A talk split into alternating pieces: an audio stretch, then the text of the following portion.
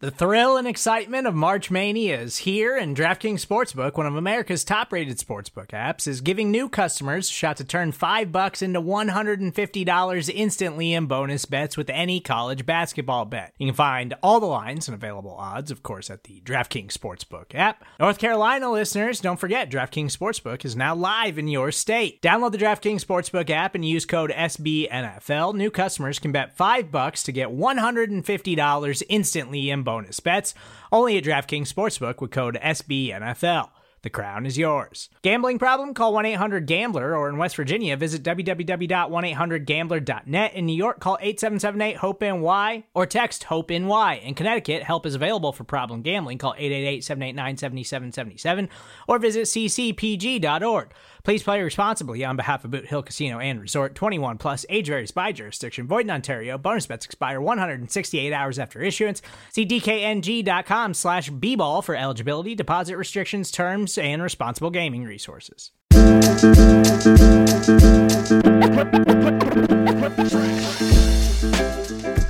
All right, Buffalo Bills fans, welcome to another episode of Breaking Buffalo Rumblings. Anthony Marino, happy to be here with you once again, talking to everything Buffalo Bills.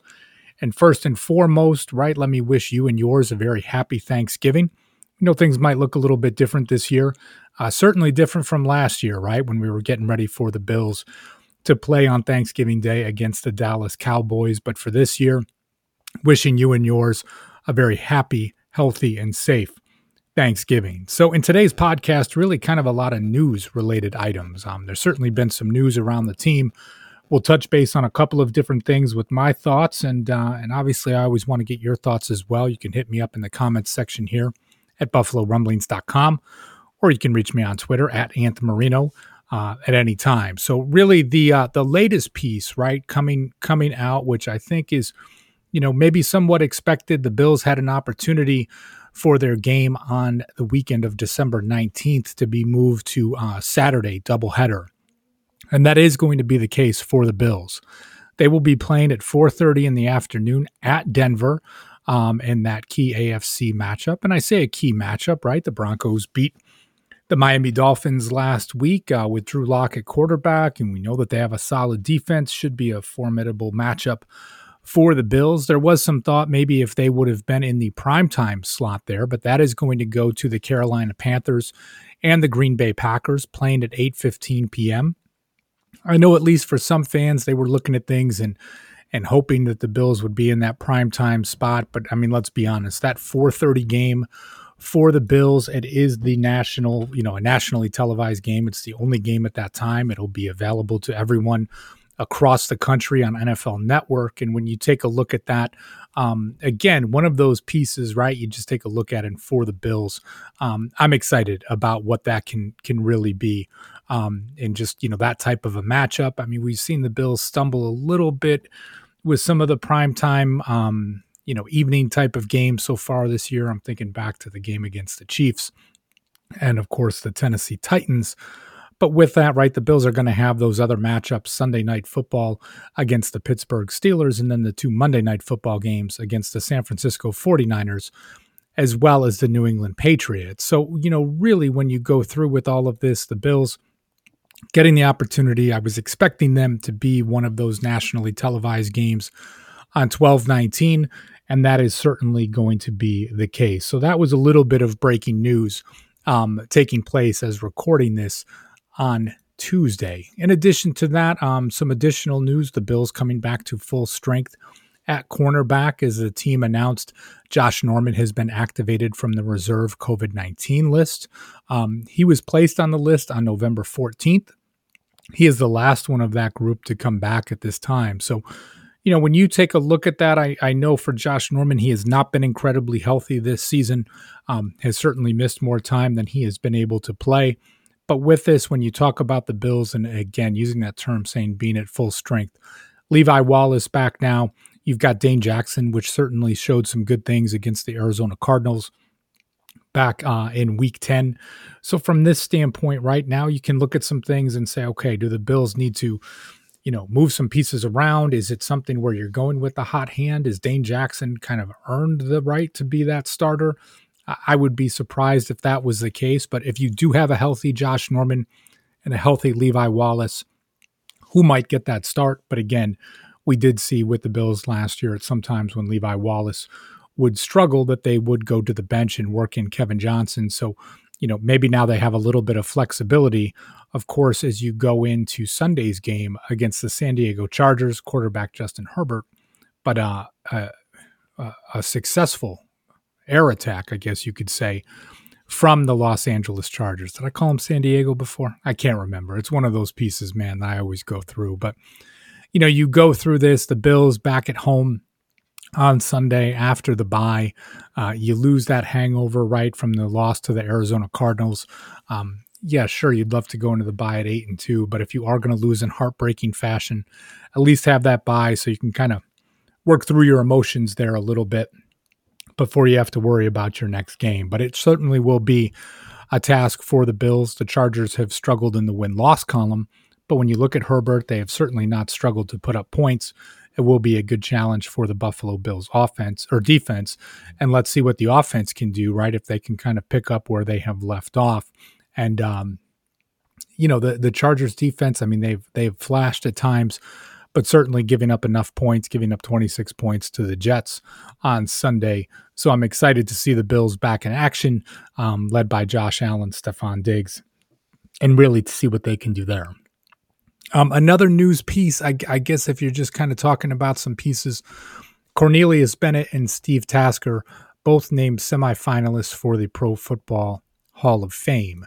And with that, right, it is certainly for Tasker, um, this is nothing new to him. He was named a semifinalist, uh, it looks like eight different times, according to buffalo bills dot com in two thousand four, two thousand eight, two thousand nine, two thousand ten, twelve, thirteen, took a gap, right, twenty twenty, and now in twenty twenty-one. And it's one of those pieces, right? We talk about Steve Tasker a lot. I think sometimes it's easier for us to forget how good he was.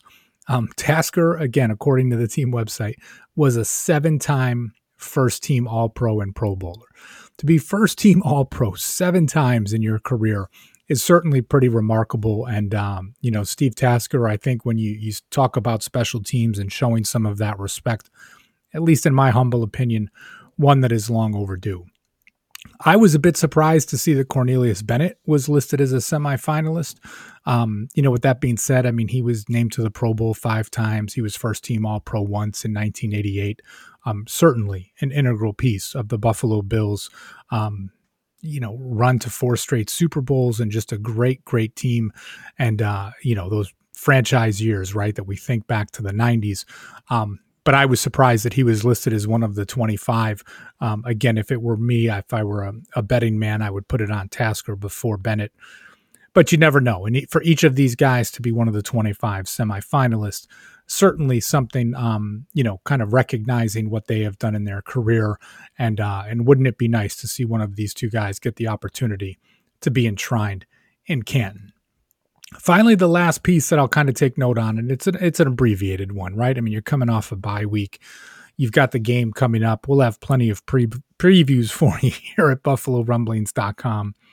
But just like everyone else, you just continue to monitor things with Mitch Morse. Um, again, right, when when we talk about this, it seems that Morse in a position, um, you know, that he was healthy enough to play against the Arizona Cardinals before the bye.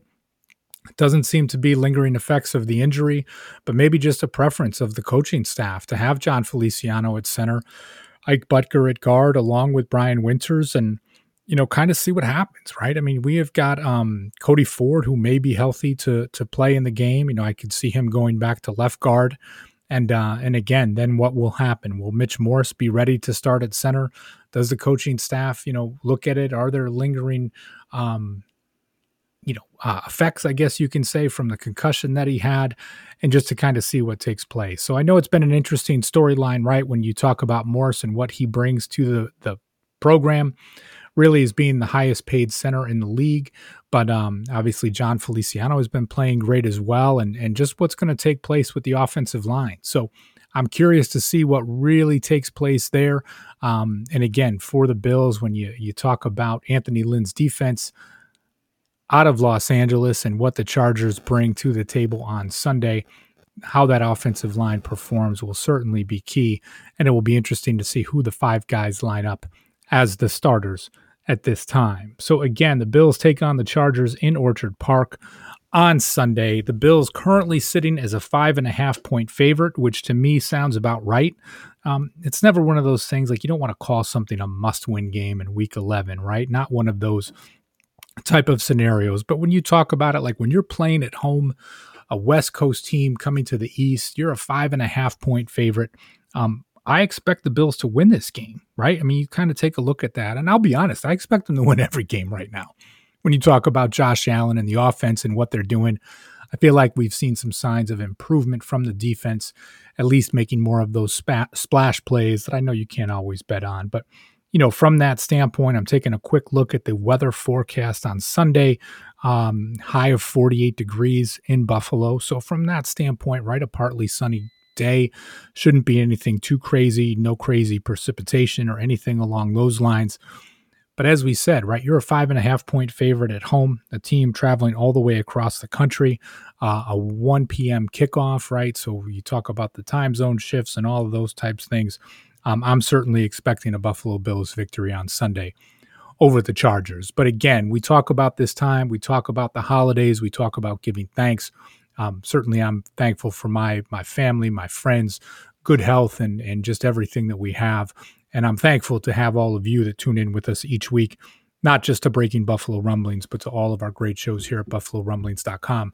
Just the fact that we get to chat with each of you and you spend some time with us each week, it really does mean a lot. And we always appreciate you guys tuning in. So as I said before, I hope that you and yours have a happy Thanksgiving. Appreciate you always spending some time with us. And as always, go Bills.